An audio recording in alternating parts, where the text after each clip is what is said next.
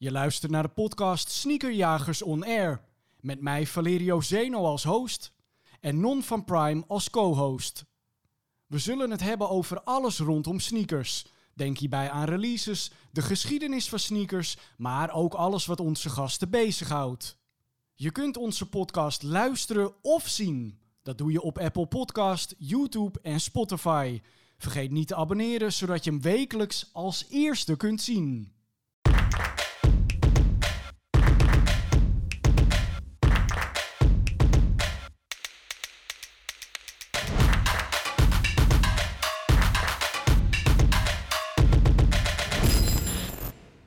Welkom bij de Sneakerjagers podcast. Mijn naam is Valerio Zeno. Ik ben eh, presentator en DJ.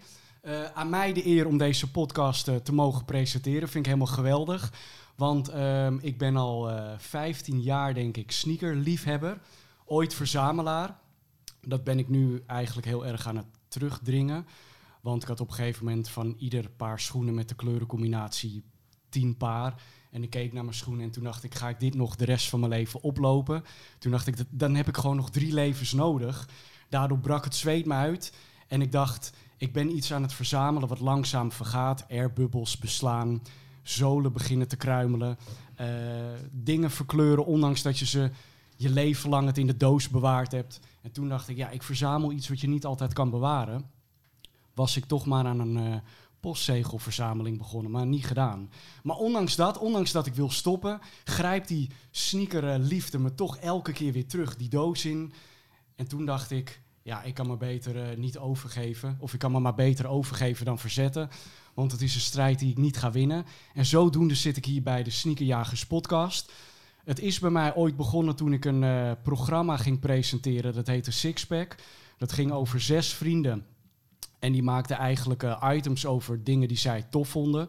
Dat kon van alles zijn. Toen de tijd dat je bijvoorbeeld net uh, joppie saus, dat was nieuw. En een vriend van mij die dacht toen, ja, waar komt dat vandaan? Die is dat uit gaan zoeken. En omdat hij dat echt wilde weten, omdat hij zo gepassioneerd op zoek ging, was dat een heel leuk item om naar te kijken. Um, inmiddels werkt hij bij het programma Keuringsdienst van Waren. Dus zo zie je dat hè, je kwam daardoor echt uh, ja, uiteindelijk op de juiste plek terecht. En toen ik dat programma deed, toen uh, dacht ik, als ik nou een item maak, even ongeacht waar het over gaat, en ik draag een t-shirt van opgezwollen, dan ziet de kijker dus dat ik van opgezwollen hou, zonder dat ik daar iets over hoef te vertellen. Nou, op die manier werd uh, binnen no time mijn t-shirt collectie uitgebreid. Ik had shirts met allerlei kleuren en printjes. En toen dacht ik, hè, dan is het ook wel leuk als ik schoenen heb die daarbij passen, die dezelfde kleurencombinatie hebben. Dat was in de tijd dat uh, de Nike Dunk SB, de lage, dat, dat die schoen eigenlijk de gloriejaren beleefde met uh, de samenwerkingen, de kleuren, de, de effecten die erop toegepast werden. Je had bijvoorbeeld de lage De La Sol Dunks, dat als je die schoen ging bewegen, dan zag je de foto uh, veranderen. Uh, je had, uh, wat had je nog meer? De Oompa Loompas, die uh, dezelfde kleurencombinatie hadden als de Oompa Loompas van Shaki in de chocoladefabriek. Nou, ga zo maar door. En door al die verhalen die bij die schoenen hoorden, ja, werd ik helemaal verliefd. Vond ik dat leuk, want als je mij een, bij een product een verhaal kan vertellen, dan ben ik eigenlijk al heel snel om. Nou, al die t-shirts die zijn uiteindelijk uh, uit mijn kast verdwenen. Maar die schoenen, ja, dat is altijd wel door blijven gaan. En dan wil ik bijvoorbeeld stoppen met het kopen van schoenen. Maar ja, toen kwamen die Sean Waterspoons uit. Nou, dat is natuurlijk een nieuwe combinatie qua upper en qua uh, zool aan de onderkant. Ook met een kleurencombinatie die ik nooit eerder had gezien. Ja, en zo hoor je het wel. Ik ben een jongen met een probleem. Ik wil mijn verslaving uh, de deur uitzetten, maar dat gaat niet. In dit hele sneakeravontuur heb ik jaren geleden uh, misschien wel mijn co-host van dit programma leren kennen. Non, uh, je bent van uh, Lijp. Ja, ik ben uh, Non. Ik, ben, ik ken Valerio dus toevallig van Lijp. En het is heel grappig, toen Valerio dus ook met shirts begon, hebben wij denk ik in 2004, 5 ja. Sneaker Addicts. En toen had jij je eerste t-shirt collectie. Toen was je nog niet eens echt met schoenen bezig. Toen deed jij dus een expo over je t-shirt verzameling. En we waren allemaal zoiets van, ja, wat een suffert. Oh, maar nu niet meer, toch? Nee, nee, nee. nee, nee, nee. Ja, en je had nog dat shirtje jongen. nog van... Uh, toen hadden de jongens van Van Noer... hadden nog dat shirtje met jouw gezicht erop Ja, gemaakt. klopt ja. Ik dacht dat het gewoon Donald Duck was, maar het moest jouw gezicht voorstellen. Dat ben ik dus nooit meer vergeten. hè. Het was wel heel mooi. Ja, eigenlijk zo. En toen deden we nog eh, MTV, TMF, die stukjes. Met, eh dan moest jij volgens mij allemaal dingen met sportschoenen en Ja, sneakers klopt, doen ja. en zo. Ja, was ook een programma over. was ook nog een programma, ja, dat is alweer, ja, dat is allemaal een beetje 2006, 7 of zo? Of 2005, dat 6, zou 7, goed ja, kunnen. alweer. Maar goed, dus jij, jij zit dus, of zat dus bij Lijp. Bestaat zit nog steeds nog? bij Lijp en het bestaat ook nog steeds. En, en wat is Lijp? Eh, is een creatief collectief en dat heb ik eh, destijds met een van mijn beste vrienden gestart. Ja, hoe moet ik het uitleggen? Wat Ehm, doen exp- jullie in godsnaam? Wij doen best wel veel, maar het grappige, laten we het even sneaker gerelateerd houden. Het grappige is dat hij zeg maar, ik denk in 2002 ben ik hem na een, een tijd weer tegengekomen. Een paar jaar had ik hem niet gezien en toen begon hij, eh, begon hij van ja, ik wil naar het westen komen. Ik ga naar Rotterdam en eh dergelijke. Ik zei, ja, is cool. En ik woonde al in Amsterdam, want we komen allebei uit Groningen. Mhm. En daar hebben we elkaar, ja, we zijn 30 jaar vrienden. Ja, meer dan 30 jaar vrienden. Hebben we elkaar dus leren kennen door basketbal. En daar is ook onze passie voor de sneakers begonnen. Want we waren allebei Jordans. We moesten de beste outfits, de beste schoenen. En Michael Jordan was, je weet zelf, hij kon vliegen. Dus je moest die Jordans hebben. Ja. En dat hadden we dus ook allemaal aan. We hadden Jordans aan tijdens het basketballen. En het was ook, we wonnen al de wedstrijd half omdat iedereen bijna Jordans aan had. En zo is het dus heel erg bij ons begonnen. Maar in 2002 volgens mij kwam hij dus langs. Zei ja, ik wil iets met sneakers doen. Toen zei ik, ja, dat is leuk. Toen heeft hij een keer een ster op een Air Max eh, gespoten. Ja, en ik weet niet, iedereen vond het geweldig. En toen begonnen wij gewoon met eh, sneakers. Toen begonnen we met t-shirts. Toen begon hij met ontwerpen, want hij heeft een grafisch ont- eh, achtergrond. Mhm. En ik zat heel veel in het Amsterdamse uitgaansleven. Ik leerde een heleboel jongens kennen. En ja, toen was het van flyer-ontwerp tot concepten tot aan, weet ik veel, eigen stage en misday. We hebben voor alles en nog wat toen gedaan met Lijp. Om het, eh, Het werd eigenlijk steeds breder. Het werd steeds breder, want, ja. want van origine begonnen jullie dus met het customizen van bestaande dat sneakers. echt, ja, En in die tijd, want ik vind het wel grappig, in die tijd gebeurde dat gewoon echt bijna niet. En jullie namen die schoenen als eerste echt goed onder handen door echt met de, de verf te verwijderen. Maar de schoen bleef wel Ja. altijd in elkaar zitten. Juist, ja, ja, Ja. ja. Het was gewoon echt gewoon alleen verven. We haalden echt alleen maar de kleur eraf. Met acetoon, we zaten gewoon met, eh, hoe heet die, die machines die je gewoon bij een bouwmarkt met dremelers zo gingen we zelfs ouwe horen, Mhm. gingen we weer de schoen kapot. We gingen gewoon alles proberen. En vooral Nick, hij is gewoon een sloper. Ja. Hij houdt echt van schoenen slopen, dingen uit elkaar halen en zo. Hij houdt er gewoon van. En het sloeg heel erg aan. Maar het mooiste begon toen, waar het extra aansloeg. Het was ook de tijd van dat iedereen wou laten zien waar hij vandaan kwam. En dat was 2003. Je moest een Surinaamse vlag hebben, een Nederlandse vlag of een Turkse vlag. Nou, op een gegeven moment was fabriek weg, want er moesten 30 Surinaamse schoenen gemaakt worden, 30 Antilliaanse schoenen gemaakt worden, 30. En we werden uit Turkije benaderd, we werden overal benaderd. En toen was in volgens mij 2004 of 5, denk ik, was er eh, de sneakerfreaker. Mhm. En daar heeft hij, eh, heeft hij dus meegedaan, eh, samen met nog een andere ex-collega, Darren Umbo, die is er niet meer met ons, Mhm. jammer genoeg. En even snel tussen neus en lippen door. Ja. De Sneaker Freaker is een sneaker. Is dus een Sneaker Magazine. Ja. Dat was toen eigenlijk praktisch de enige magazine er was. Want toen, het is niet zoals nu eh, Qua inter- internet. Qua internet en dergelijke. Je had toen Kroeketongs of zo half op Mhm. een forum kon je dingen doen. Je had wel eBay. Kon je wat. Er waren niet heel veel forums waar je met mensen kon praten. Had hij dus eh, de prijs gewonnen voor het beste customizer van de wereld. Was dat voor die eh, Terminators? Juist. Met. Terminator Hij had een Nike Air Terminator, zo heet de schoen Ja. had hij Arnold Schwarzenegger opgezet met, eh, van de film Terminator. En toen werden we nog beroemder, bij wijze van spreken. Ja. En toen ging het eigenlijk wel los. Toen gingen we echt ja, nog meer leuke dingen doen met schoenen en zo. Toen werden we benaderd door merken. Mochten voor merken naar beurzen in het buitenland. We zijn naar Amerika geweest, Toronto geweest, eh, weet ik veel, door heel Europa. En ja, alleen maar om schoenen te customizen. Uiteindelijk ben je in eh, Utrecht terechtgekomen, Ja, want daar heb je een winkel. ja. En toen ja, in Utrecht. Ik stopte met mijn vaste baan en eh was een mogelijkheid om een schoenenwinkel te beginnen. En, en wat voor schoenenwinkel is het? Het is een consignment store, ja. Wat is consignment? Je zet spullen in consignatie. Wij kunnen, je kan bij ons eh, schoenen brengen eh, tegen een bepaald eh, tarief. Verdienen wij en verdient degene dan ook. verkopen wij die. Dus stel je voor, ik ga mijn kast opruimen. Ik zie daar schoenen die ik niet meer draag en die er nog goed uitzien. Dan kan ik ze bij jullie in de winkel neerzetten. En als ze verkocht worden, dan krijgen jullie een marge. en Juist, wij krijgen een marge en, en jij krijgt dan een marge. En hoe gaat dat? Mag niet klagen. Nee? Nee, het is leuk. Het is heel variërend. Het geeft mij nog wel een beetje de liefde voor, eh, voor de sneakercultuur, want dat is ook heel erg eh, veranderd. Ja. Weet je, het is eh, heel anders dan vroeger. Dus, en je ziet van alles voorbij komen. En dat is eigenlijk wel het leukste. Komt van alles in de winkel, van allerlei soorten mensen, allerlei soorten schoenen. En dat is het leukste eraan, denk ik. Eh, als ik nou over jou zou zeggen dat jij de, de Johan Derksen van de sneaker game bent. Dan zeg ik nee. Nee, waarom niet? En Johan Derksen is een of andere droge gast. ja. En twee, ik denk dat er heel veel Johan Derksen dan zijn. Weet je, er zijn gewoon een, wat mensen, en ik denk vooral, dat klinkt misschien heel stom, de mensen van die tussen de jaren 70 en 80 zijn geboren, dat die de meeste kennis hebben. Want, dan, eh, want in de jaren ze- 80, eh, midden 80, 90 zijn er heel veel schoenen ontstaan, die wij tot, tot vandaag nog dragen. Ja. Dus we hebben het meer gezien, we weten er meer van, we gaan langer mee en dat is het verschil. Nou, kijk, daar, en daarom ben ik zo blij dat jij hier aan tafel zit. Ik ga mijn best doen. Gelukkig. Ehm, je zei net ook, eh, er is zoveel veranderd in de loop der jaren. Ja, Jullie eh, gingen de verf nog van de schoen halen met aceton. ja, Die werden beschilderd. ja. Aan de andere kant van de tafel zit Sam van IJsendoorn. Je bent eh 23. 23, klopt. En ehm, hoe zou ik het best kunnen omschrijven wat jij doet? Ehm, Kan ik jou een schoenmaker noemen of is dat eigenlijk te weinig? Ja, ik ben eigenlijk wel een schoenmaker. Maar ik noem mezelf eigenlijk meer gewoon eh, ja, creatief ondernemer eigenlijk. En hetgeen wat ik doe is eigenlijk, eh, ja, wat Non net ook al zei. eh, eerst ben ik begonnen met het restaureren van, van sneakers. Mhm. Het customizen van sneakers. En op een, gegeven, op een gegeven moment wilde ik eigenlijk echt iets creëren, zeg maar. Dus echt niet meer verven, maar ik wilde echt een mooi kwalitatief product tot, tot, stand, tot stand brengen. Maar en Eh, hoe kwam je überhaupt bij het eh, restaureren van schoenen terecht?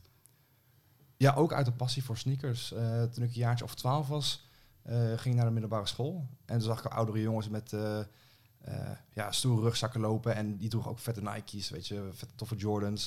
Ik dacht van, wat is dat? Weet je, toen ben ik gewoon gaan verdiepen van, hoe heet het? Wat zijn het voor type, type schoenen? Toen ben ik ook heel erg gaan focussen op, op de graffiti, eh, ja, in de graffiti scene, zeg maar. En zo kwam alles wel een beetje bij elkaar.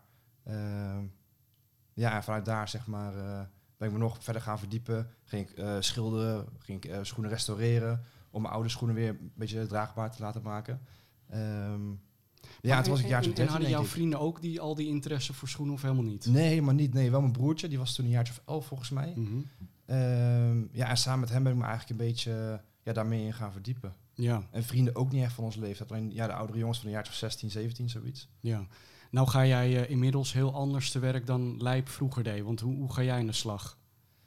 Eh, nou, een klant komt met de aanvraag dat hij een, eh, een mooi handgemaakt paar schoenen wil hebben. Ja? Eh, geheel naar wens of naar ja, mijn eigen smaak. En, en welke modellen doe je allemaal? Verschillende. De Nike Air Max One is wel het bekendste model wat ik, wat ik maak. Air Jordan 1, eh, Air Force One. Eh, ik ben ook bezig met eh, SB'tjes. Mhm. Eh, en voor Valerio ook nog een nieuw paar eh, schoentjes op de planning. Zie je glimmen.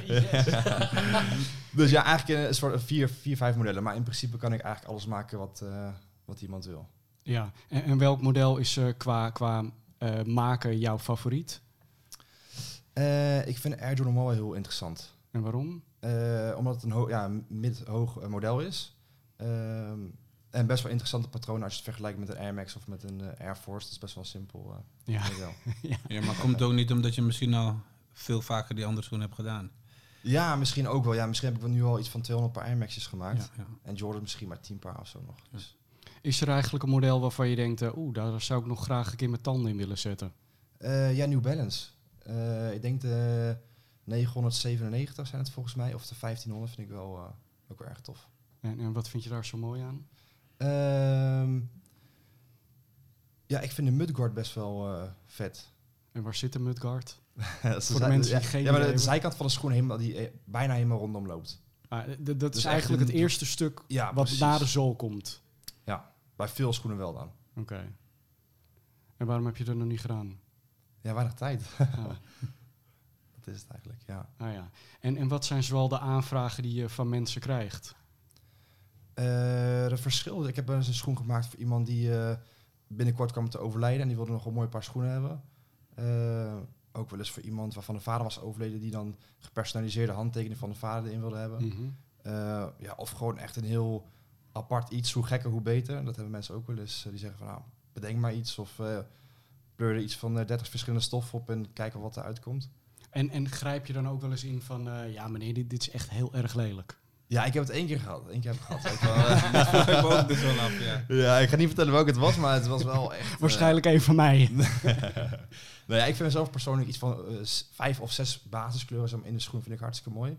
Eh, en als je meer dan dat gaat eh, stoppen in de schoen, dan ja, wordt het toch gauw wel een mix van eh, eh, of verschillende schoenen. Dat hebben ook veel, veel mensen die zeggen van ik wil graag bijvoorbeeld een Cherrywood, een bekend eh, eh, model van de Air Max, Mhm. eh, met een patta of met eh, verschillende eh, ja, schoenen er zeg maar in. En dan wordt het toch gauw eh, ja, best wel lelijk eigenlijk. Een rotzooitje. Ja, precies dat. Zijn er dingen die jij niet doet of niet kan? Eh, ik kan in principe alles. Alleen zit wel be- bij bepaalde schoenen vast aan bijvoorbeeld een, eh, een zool, een buitenzool die je niet kan verven of niet kan kleuren. Ja. Eh, maar voor de rest is er eigenlijk mogelijkheid tot alles. ja, want je moet dus wel altijd een bestaande schoen hebben, puur Ja. voor de zool. Klopt. Ja, echt de klant moet een nieuw paar Air Max of een Jordan of wat dan ook aan, aanleveren. Ja. Die wordt vervolgens uit elkaar gehaald en weer in elkaar gestikt met nieuwe materialen. En hoe lang ben je dan met zo'n paar bezig? Dat varieert. Ehm, als je echt de patronen moet ontwikkelen en de leestvorm moet ontwikkelen van een schoen, dan ben je soms drie of vier dagen mee bezig. En soms als je een model vaak hebt gemaakt, bijvoorbeeld een Air Force is iets makkelijker qua patronen. Eh, dan soms twee dagen, anderhalve dag. En als je die schoenen dan zo eh, al geruime tijd opnieuw bekleedt, zo noem ik het dan maar even chic, Ja. droom je dan ook van ooit een eigen schoen te hebben? Wat, wat zou voor jou het, jou het hoogst haalbare zijn? Wat wil je? Ja, dat lijkt me wel super tof. Eh, en ik heb er ook heel veel, heel veel over nagedacht. Alleen eh, op het moment heb je al heel veel verschillende soorten merken. eh, die eigenlijk al een, een schoen hebben. En ja, ik zou zelf niet zo heel goed meer kunnen bedenken wat er nog zoveel vernieuwend in die markt kan, Ja. kan zijn, zeg maar. Omdat je Fitting Pieces al had, een jaar of tien geleden zijn die begonnen. Met een totaal andere soort schoen. En die zijn nou eigenlijk ook al die hele kant aan het opvullen met ja, alle mogelijke modellen, zeg maar, die passen binnen hun merk of... Maar en zoals je ze net zei, van je bent ook eh, ondernemer. Zou je dan wel altijd eh, independent willen blijven? Of zou je het ook te gek vinden als Nike zou bellen? Eh, dat zou me wel wat. super tof lijken. Lijkt me sowieso een hele eer om eh, dan bijvoorbeeld een Nike te werken of een samenwerking aan te gaan met een bedrijf. Maar ik vind het super, super tof om mijn eigen eh tijd samen in te kunnen delen. Eh, als ik een dagje vrij wil of ik werk een avondje langer door, dan doe ik dat lekker. Eh, dat wil niet zeggen dat het bij- bij een Nike niet kan bijvoorbeeld. Eh, maar ik kan wel zelf bepalen wat ik wil en wat ik niet doe. Dat vind ik wel super fijn. eh aan gewoon independent zijn. Ja. Ja.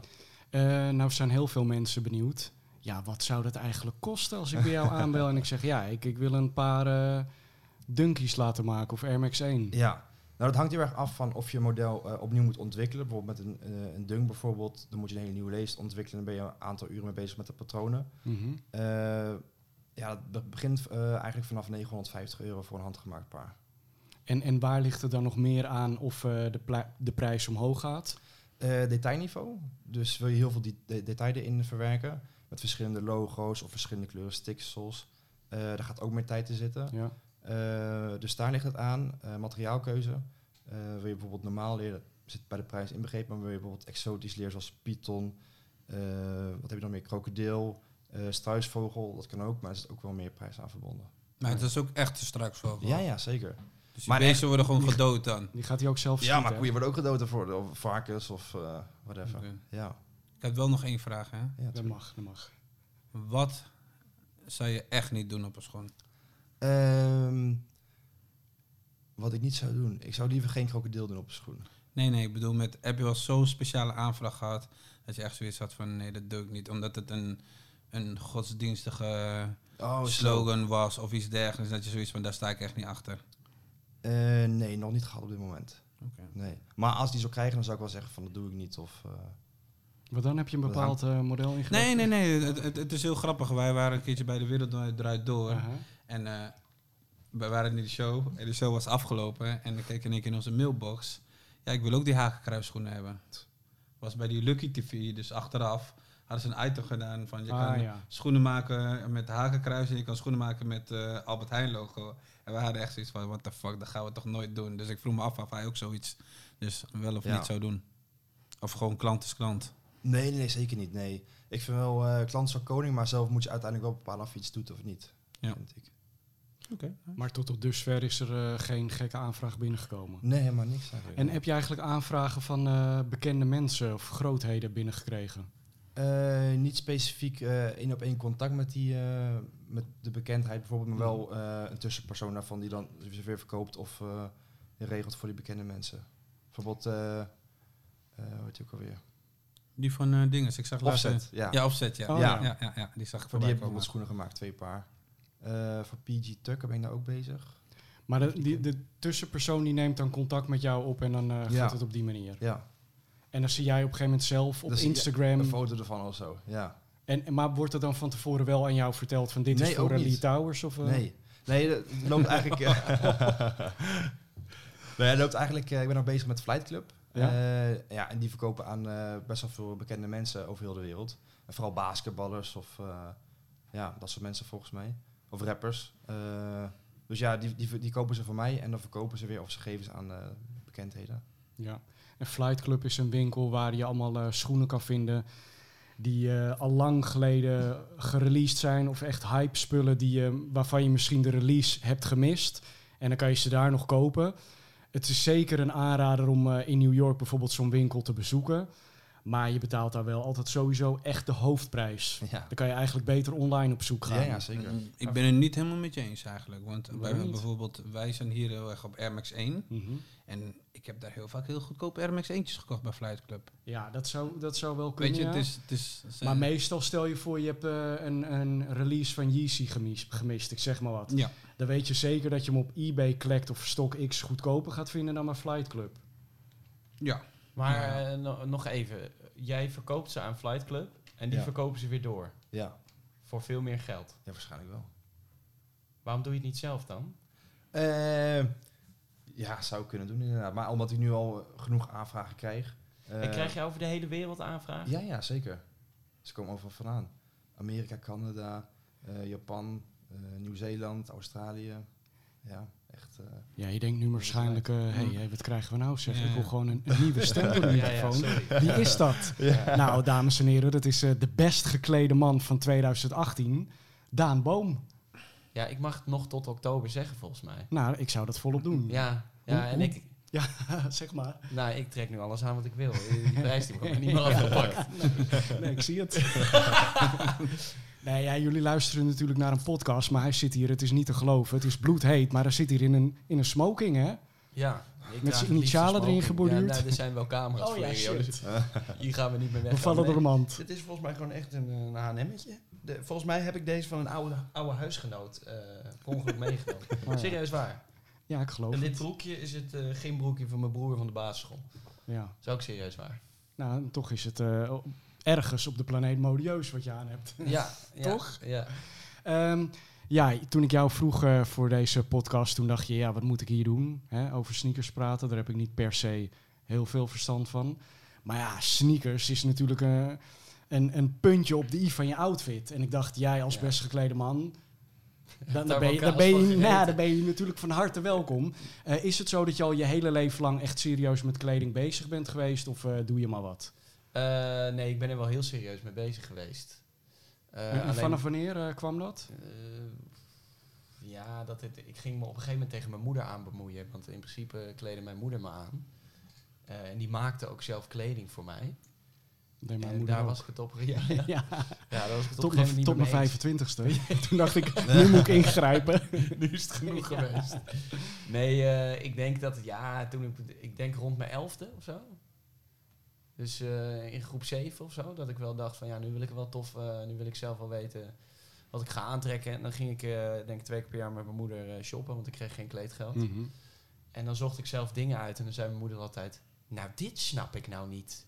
Dit begrijp ik nou niet. En dan had ik een, een broek met eh, een washing erin of zo, Ja. weet je wel. Dat, eh, ja, dat, zo ging dat. Ik heb het hier echt van de week nog over gehad. Ik heb op de middelbare school zo lang moeten zeuren voor een dirty denim. Dat was toen nieuw met een, een- bruine vieze wassing erop. Echt heel lang geze- gezeurd. Dat was onbetaalbaar. Hè? Helemaal als je, weet ik veel, 14, 15 bent. En toen heeft mijn moeder die broek dus gewassen, waardoor het gewoon een lichtblauwe broek werd. Dus dat was in mijn ogen was hij useless geworden, doorgespoeld. Ik had niks meer aan dat ding. He- heb jij ooit zoiets gehad met je moeder? Dat je echt moest zeuren voor een stuk wat je wilde? Eh, ja, ik moest wel vrij... Ja, ik heb heel lang gezeurd om DC's. Oh ja. Dat was toen... eh, ik was wel echt een vet skater. Nou ja, skater was. Je kon niet skaten, maar... Nee. Nou, ik heb één keer meegedaan met een wedstrijd. Toen ben ik huilend naar huis geskateboard. Dat is geen grap. Ehm, dat ging niet zo goed dus. Niet van geluk. Nee. Eh, maar ik wilde heel graag die DC's en dan met van die dikke veters. En eh, dat begreep mijn moeder ook niet. Dat vonden ze wel een beetje clownschoenen. Mhm. Nu ik de foto's terug zie, kan ik Ben het je wel eigenlijk wel mee eens? Ja. Dat je dat denkt, maar ik vond het wel, dat vond, was wel echt het ultieme. Oh, toen ben ik eerst met mijn ouders naar Scapino gegaan. Jij zegt Want- Scapino. Ja, Ja. nee, ik kocht namelijk altijd schoenen bij de Scapino. Of ik kocht mijn ouders, omdat Ik zij zei, ik zei altijd gewoon. Scapino. Jij is Scapino. Het is ook. Scapino, maar Scapino gewoon leuk. Jij maakt het een beetje mediterranees. Ja, maar we zijn niet toch voor een sneakermerk. Ja, Eh, dat is waar. Dat mogen maar één sneakermerk Maak er wat toch? moois van. Eh, maar ik ging altijd naar de Scapino, omdat daar de schoenen een stuk goedkoper waren. En ik begrijp ook dat als je kinderen hebt, dat die, die voeten die groeien natuurlijk Tuurlijk, heel ja. snel. Als kool. Dus dan moet je de hele tijd van... En dat kind het blijft me vragen van... Geef mij die sneakers van eh 300 euro. Maar na lang zeuren kreeg ik die DC's. En eh, ik skateboarde, dus die waren ook wel vrij snel weer... eh, ja, gort. Ja, zo Ja. gaan die dingen. Nu ben je kledingtechnisch misschien wat wijzer geworden. Hoe zou je jouw stijl omschrijven? Eh, Bohemian Dandy. Oh ja, zo, dat is een mooie Wat- omschrijving. Wat is dat? Ja, het, eh, eclectisch kan het ook wel zijn. Ja. Eh, veel ja, eigenlijk tegenwoordig is alles eclectisch, hè? Ja, dat is Ja. zo. Nee, ja, hoe, hoe zou ik het omschrijven? Ja, ik, eh, ik doe eigenlijk wel- wel heel erg waar ik zin in heb. Ik vind het heel vet. Volgens mij vind jij dat ook heel tof. Om eh, echt een mooie pakken te dragen. Gewoon echt chic, strak. Klopt. eh lovers eronder. Ja. eh, mooi dasje erop. Ja. Maar ik kan ook inderdaad in, het, eh, in een shirt van een oud huisgenoot lopen. En denken van, ja, dit vind ik Dit is vet. ook goed, ja. Een beetje hip-hop. Misplaatste hip-hop. nee, nou ja, gewoon hip-hop. ja. En ik haal heel veel gewoon bij vintage winkels. En dat hoeft niet per se mannenkleding. het hoeft niet per se mannenkleding te zijn. Ik kan wel gewoon vette vrouwenbloesjes kopen. Maar en zou jij dan ook het type zijn die zou denken... Nou, ik zie vandaag de dag steeds meer mannen hun nagels lakken. Dat ga ik ook doen. Nee. En waarom dat dan niet? Ja, ik zou het wel tof vinden, maar het is heel toch, ja... Dat, nee, ik, ik koppel dat toch weer een beetje aan rockers of zo. Ah, weet ja. je? Dat, Ja. eh, nee, Ja, snap dat ben ik. ik dan niet. Eh, toen jij genomineerd was, wie, eh, wie waren jouw concurrenten? Via Chauffeur, dat was toch wel Ja. de, de grootste concurrent. Jesse Klaver. Hm, ja oké. Ehm Bedoel ik niet, met, met mijn reactie bedoel ik niet dat hij er slecht uitziet, maar wel altijd hetzelfde. Ja, Ja, maar ze willen gewoon graag een politicus. ja, ah, ja tuurlijk, ja. Ehm, even kijken wie nog meer. Eh Gijs Naber, acteur. ja. Wordt gekleed door een stylist. Een super aardige gast overigens. Die- Luister, hier stip, stip je nu een punt aan. Kijk, hiervan gaat mijn bloed koken. Want ik snap niet waarom ze zo'n wedstrijd in het leven roepen... en dan mensen nomineren die een stylist hebben. Ze proberen dat niet te doen, schijnt. Nou ja, ik weet, in, ook toen ik genomineerd was... er zaten gewoon mensen tussen en ook jaren daarna... die gewoon een stylist hadden. Ja, Dan denk ik, ja, dan moet je die stylist nomineren. ja klopt. maar goed, tot daar mijn woede. Eh, je hebt uiteindelijk gewonnen. Ja, Je dacht, eh Fier is jouw grootste concurrent.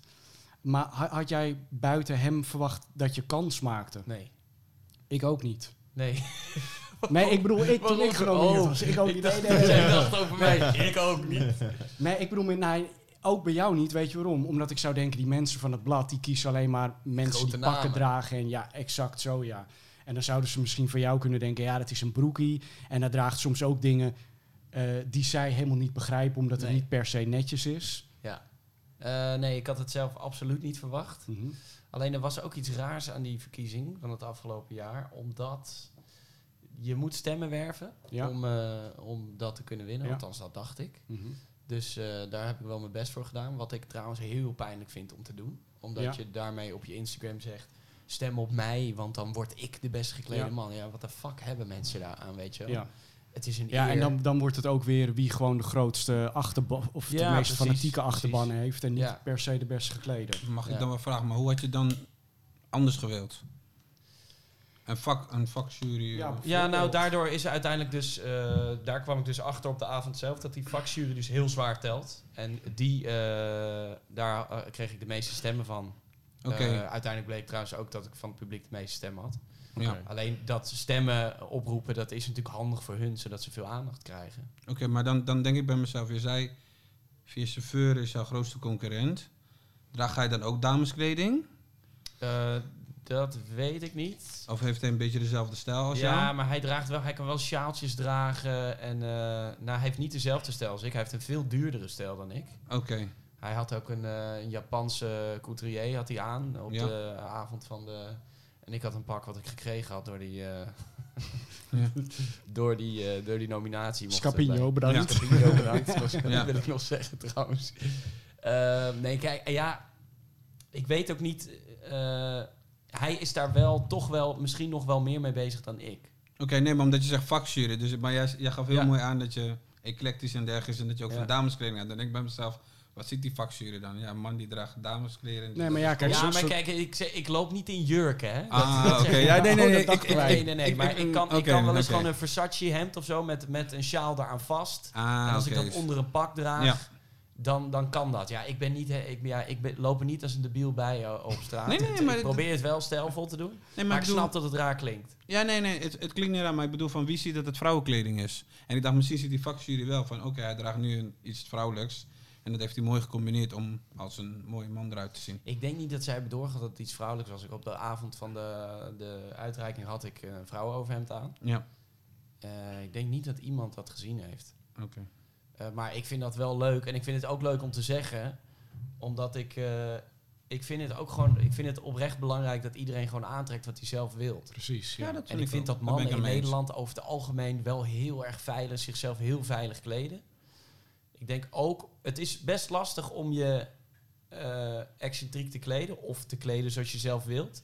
Omdat ik zelf ook op de middelbare school heb ervaren dat als je eh, nou ja, in onze vriendengroep, als er iemand met een nieuwe broek aankwam, dan gingen we gewoon. Ah, wat heb jij er weer aan? Ja, Luister, dat? ik, ik heb op de middelbare school gehad. Toen werd eh Skechers als een beetje een eh, b-boy merk in de markt gezet. Je kan het nu misschien niet geloven, maar dat gebeurde toen. En eh, die schoenen die hadden veters, maar die waren van elastiek. Dus die hoefde je niet te strikken, kon je zo instappen, was ideaal. Maar zij hadden in de zool een, eh, ja, hun logo gemaakt, maar met een soort plastic glazen laagje erover. Die dus ietsjes uitstak in vergelijking met de rest van de zool. En ik was de eerste met die schoenen en ik maakte helemaal de blitz. Totdat ik een keer door een stille gang liep. En toen hoorde je dus dat logo bij elke stap tikken. Waardoor het net Ah, leek alsof ja. ik op naaldhakken liep. ik heb die schoenen wel geteld één keer gedragen. Ja, daarna dacht ik, dat gaat niet meer. Heb je ze nog? Nee. En nee, die heb ik zeker niet meer. Die heb ik echt wel eh, de hel ingekeken. ik dacht gewoon, wat, wat, wat flikken jullie me nou? Hey, maar jij, jij, hebt, jij zei net aan het begin dat je heel veel sneakers hebt weggedaan. Ja. Wat heb je ermee gedaan? Ik heb aan vrienden gegeven. Ik bel één keer in de zoveel tijd uh, Rattenplan. Dat is zo'n uh, tweedehands kledingwinkel. Daar wordt het dan voor een prikkie verkocht. Uh, maar het ligt er een beetje aan wat het is. Want als het bijvoorbeeld een heel exclusief iets is... dan vind ik dat het wel bij iemand terecht moet komen die weet wat het is. Ja, ja, Uh, ja. Dus bijvoorbeeld ook als een schoen veel geld waard zou zijn... dan zou ik hem online verkopen. Maar ja, kijk, het is natuurlijk zonde als ik een heel exclusief gelimiteerd ding he heb... die ik aan iemand geef of bij iemand terechtkomt die geen idee heeft wat het is... en dan ermee gaat voetballen. Dat zou mijn hart wel breken. Ja, ja. Ja, hij heeft ook wel iets cools, ja. Wat? Ik Dat vind het wel tof als die persoon niet weet wat hij aan heeft. Ja, nee, maar ja, het als het van mij is geweest... dan wil ik wel het liefst, als het waardevol is of gelimiteerd... dat het bij iemand terechtkomt.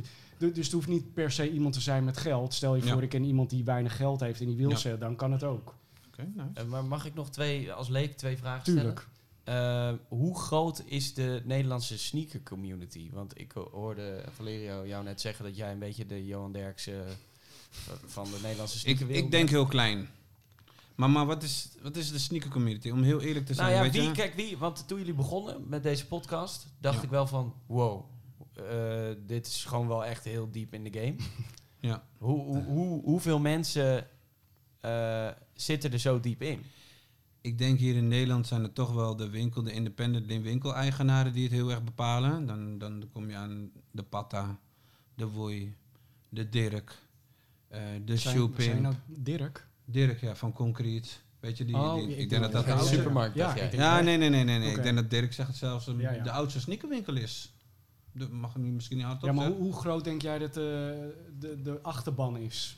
Ja, dus mensen die- die maar hij, vraagt over sparen. wie In de? Derksen, de Johan Nee, Derksen. Ik denk dat dat eerder eh, Johan... Ja, Nederland. Ja, in Nederland. Dus eh, hoe het echt man, mensen die fanatiek sneakers sparen eh, de- en, en er gewoon wel echt wat over weten. Oké, maar, maar als jij... Kijk, dat vind ik ook weer een moeilijke vraag. Want kijk, jij vindt drie al veel. Nee, nee, nee, maar gewoon een serieuze collectie. Wat, Ja, maar wat een serieuze collectie. Sommige Ja. mensen die, die, die sparen echt zes jaar voor drie schoenen. En die Ja, vinden dat ja, echt en, een en grote daarnaast collectie. is het ook heel erg veranderd door, het, door het doorverkopen. Dus je hebt bijvoorbeeld heel veel jongens van, eh, ik zeg wat, 14, 15 Ja. jaar... die gaan schoenen kopen, niet omdat ze ze zelf willen... maar omdat ze dezelfde middag online voor een drie, viervoudige kunnen doorverkopen. Dus Of dat is voor die gasten gewoon een fulltime baan... maar waar ze wel continu het internet voor afscrollen... om te zien wanneer bepaalde releases zijn. Maar goed... ehm, ik, ik wil het nog even bij jou houden, want wat, wat zijn eigenlijk jouw favoriete schoenen? Welk model? Waar moet ik aan denken? Ja, eh, qua sneakers. Ja, Ik heb hele vette. Ik weet even niet, ik weet even niet het model. Ik heb van Reebok heb ik eh, sneakers die je kunt oppompen. Mhm. Een beetje een Galaxy print hebben ze erop. Reebok dan- Pump Zeg je? Insta. Ja. Reebok Pump Insta. Ja, dat zijn op, op dit moment mijn eh, favoriete sneakers. En ben je er voorzichtig mee of maakt het jammer? Ja, ik ben er wel voorzichtig mee. Ja. Want dat was mijn tweede vraag. Eh, wa- Als je de schoenen bij jou koopt voor, eh, nou, dat begint vanaf 950 en dan Mhm. moet je ze eerst kopen. Ik zou ze bijna niet aan durven trekken.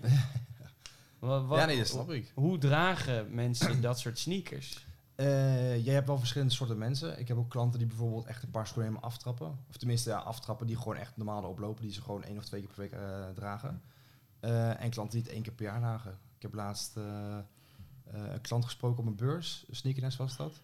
Ehm, ik denk een paar maanden geleden. En die had ze nog, eh, ja, anderhalf jaar had ze al in de doos liggen. Had ze één keer opengemaakt. Niet eens gepast, helemaal niks. Dus eh, Ja, het is gewoon, het Ja. is gewoon een collectors item Ja. voor sommige mensen. ja, ook klopt. natuurlijk. Ja.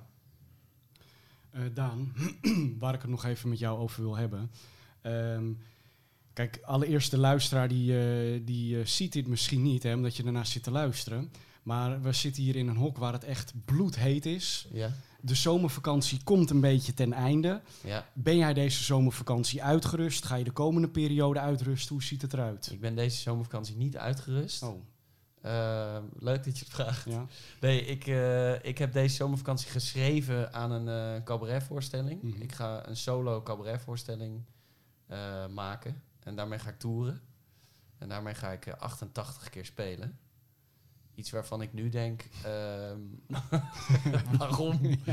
Nee, maar dat komt omdat ik aan het einde van het schrijfproces zit. En dan eh, nemen natuurlijk alle twijfels toe. ja. Eh, maar dat is wat ik eh, ga doen eh, na de zomer, in, vanaf oktober. Het lijkt me echt eh, te gek om te doen, maar eh, wat mij verschrikkelijk lijkt, en dat, dat proces moet jij nog ingaan, zag ik op de kalender. Eh, de try-outs moeten nog beginnen. Ja. Heb jij niet voor een programma ook een keer een soort comedy iets moeten doen? Eh, ja, dat eh, klopt, ja. Maar dat was meer improviseren. Ja, oh ja. en dan, dat, dat vind ik minder eng, omdat dan weet de hele zaal, ja, hij bedenkt het te plekken, dus ik snap Ja, dat het niet heel leuk het is. is. voor een programma. Dus Ja. als het kut is, dan denk je ook, nou, we hebben in ieder geval een leuk programma. Precies, maar als mensen echt daadwerkelijk een kaartje hebben gekocht en Ja, daar is zitten met het idee dat ik daar maandenlang aan heb zitten slijpen en het is niet leuk. Ja, ik denk ook dat het het engste is wat ik ooit gedaan heb. Omdat je inderdaad, je laat mensen naar jou toe komen, Mhm. anderhalf uur naar jou kijken. En daarmee zeg ik van, ja, dit is, eh, dit is het. Dit is wat ik te zeggen heb. En ik heb eigenlijk altijd programma's gemaakt met vrienden. Mhm. En daar kon ik me, ja, dat was gewoon clearen. En dat, eh, en dat wordt uitgezonden en je ziet iemands kop niet. Dus ja, je merkt uiteindelijk op straat wel of het goed of niet, wa- of het niet goed was. Maar ja, Ja. dit is toch wel heel eh, kwetsbaar. Maar in hoever ben je met de voorbereidingen? Is het qua tekst al af? Dat eh, denk ik. Ja, ik ga nu eh, volgende week beginnen met repeteren. Mhm. En dan kan ik een beetje zien. Ja, ik wil eigenlijk veel te veel doen. Daar gaat het ook wel een beetje over. Nou, inderdaad, je wil veel te veel doen. Ik, ik zag dat je op je site. Ik vond het indrukwekkend. Want De speellijst. bedoel Nou, nee, ja, ik zag, ik, ik wist dat helemaal niet. Dat is helemaal langs me heen gegaan. Is misschien gek, maar wat het meest indruk maakte op jouw site was dat je een keer iets met een zwarte stift hebt gedaan. Oh ja, Daar moet ik het toch even over hebben. Ja, ik heb... Nee, Misschien ik, kan jij het beter vertellen. Nou, ik ging een opsomming maken van wat ik de afgelopen tijd allemaal heb meegemaakt. En Ja. er zat, in die opsomming zat dat ik een keer mijn piemel eh, zwart heb getekend met Enningstift. Eh, nou hebben we allemaal wel eens gekke dingen gedaan. Ja, dit- maar dit, dit was niet vorige week, hè. Oh. Ehm, dit was in de periode dat mijn moeder mijn kleding zelf maakte. En om, Oh, om me daar tegen af te zetten. Ik dacht, dat- eh, ja stom, ik dacht dat dit voor Streetlab was. Nee, nee, maar nee, vraag nee, me niet hoe ik dit ook in een tv-programma kan fietsen. Ja, maar- precies. Nee, en dat is nog erger, maar dat paste niet in het filmpje. Mijn ballen had ik rood met rode Enningstift. Oké, Oké, dit Ehm, plaatst alles even goed in perspectief. Nou, ik zat op mijn kamer. Ja. En ik, eh, ik neem jullie even mee naar het moment. Ik zat op mijn kamer en ik verveelde me. En ik had die stift. En toen dacht ik, zou het niet grappig zijn als? En toen deed ik dat. En toen dacht ik tijdens dat ik mijn piemel zwart aan het tekenen was... Ik was er niet heel lang mee bezig hoor. dacht ik, laat ik mijn ballen rood doen. En toen eh, ging ik dat aan mijn ouders eh, laten zien. En dat vonden ze niet leuk. Nee. Nee. Dus dat was weer een beetje een soortgelijke reactie als dat ik kleding uitzoek die mijn moeder niet eh, snapt. Maar hiermee nee. bevestig je wel, het artistieke heeft eigenlijk altijd al in jou gezeten. Toch? ja. ja, ik ben blij dat je het zo ziet. Ja, toch? Ehm, buiten die speellijst om eh, waarmee je theater ingaat, hoe- hoeveel shows ging je doen? 80? 88. 88. En waarom 88? Is er nog... Ja, dat is gewoon een eh, impresariaat wat, wat kijkt hoe vaak ze jou weg kunnen zetten. Oh ja.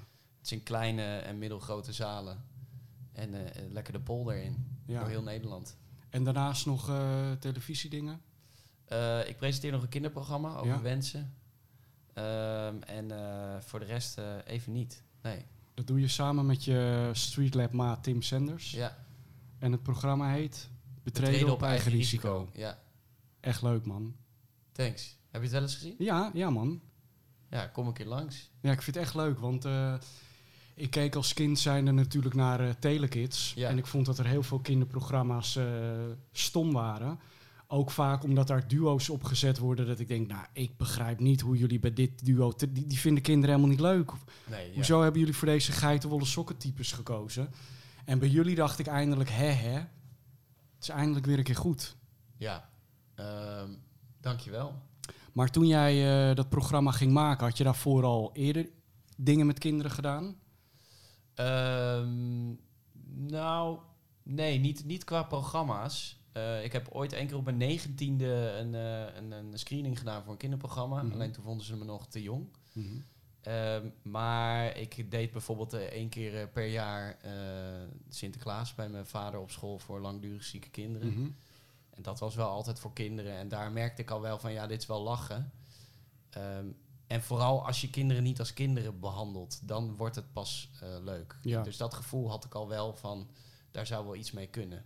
Maar dan ben je als Sinterklaas natuurlijk eh, een heel duidelijke figuur. Je weet ongeveer wel wat je kader is. De kinderen weten het ook. Maar hoe gaat het als je een tv-programma met kinderen maakt? Merkte je dat je daar anders te werk moest gaan? Ja, de kinderen interviewen is echt niet te doen. Nee? Nee, dat is gewoon echt, nee, dat is helemaal ruk. Ja, waarom dan? Nou, omdat kinderen gewoon niks geven. Nee. Kijk, een volwassene, eh, je legt één vraag neer en ze zijn een half uur aan het lullen. Ja. En bij kinderen is het gewoon eh, ook op open vragen. Dan doen ze gewoon, wat heb je gisteren gedaan? Gespeeld. Ja. En dan komt er verder niks. Nee, dat is een punt, dus ja. je bent constant, ben je, nou, zoals wie hier zit, je bent constant aan het zweten van gods. Vertellen, want zo'n kind heeft vaak een heel mooi emotioneel... Het gaat over wensen van kinderen. En soms zijn die wensen best wel... Het zijn heel vaak gewoon eh, ver- verwende Hilversumse kinderen. Maar Mhm. heel af en toe eh, zitten er ook wel echt mooie verhalen tussen. Me- een meisje wat gepest wordt. En dan wil je dat verhaal, dat is dan door de redactie er al uitgehaald. Maar dat verhaal wil je ook op tv eruit hebben. Ja, En dat is, soms is dat wel echt eh, heel lastig. ja. Maar eh, jij kan dat heel goed, want daarom sta je op die plek. Het hoeveelste seizoen ga je in? Het derde. Zo, leuk. Ja. Nou, ik wens je daar heel veel succes mee. Ook met je theatertour natuurlijk. Thanks man. Ik kom een keer kijken. En Ja, dat, graag. dat meen ik echt. Dat zeg Ja. ik niet alleen omdat eh, het opgenomen wordt. Sam, ben jij op dit moment nog met vette projecten bezig? Eh, ja, ik heb voor een paar bedrijven heb ik wel super toffe projecten lopen. kan je daar Eh, iets over verklappen? eh, ja, over eentje wel. Ja. Eh, dat is voor Verdet. Mhm. Eh, dat is een biermerk. Eh, vooral wel een beetje ja, kunstzinnig zijn ze wel een beetje ingesteld. Eh, voor Sneakerness is dat ook weer. Eh, gaan we een paar schoenen, gaan we, twee designs gaan we maken. ja. En die worden daar weggegeven op het evenement. Als eh, mensen zitten te luisteren en jou nog niet kennen of nog niet hebben opgezocht, hoe kunnen ze jouw werk op Instagram zien? Mijn Instagram heet eh Vijs Bespokes. Dat is V-I-J-Z en dan Bespokes. Daar kan je allemaal werk checken. Helemaal duidelijk. Ik bedank jullie allemaal voor jullie komst. Jij ook ontzettend bedankt voor het luisteren naar de Sneakerjagers On Air podcast. Volgende keer zijn we er natuurlijk weer. Dus vergeet je niet te abonneren. Download misschien deze aflevering. Je weet maar nooit, misschien is het leuk om een keer met je vrienden bij een kampvuur naar te luisteren. Zomaar een idee. Heb jij nou een idee, een suggestie, een opmerking? Laat het dan achter in de comments. En dan zijn wij de volgende keer weer met nieuwe gasten. Tot dan.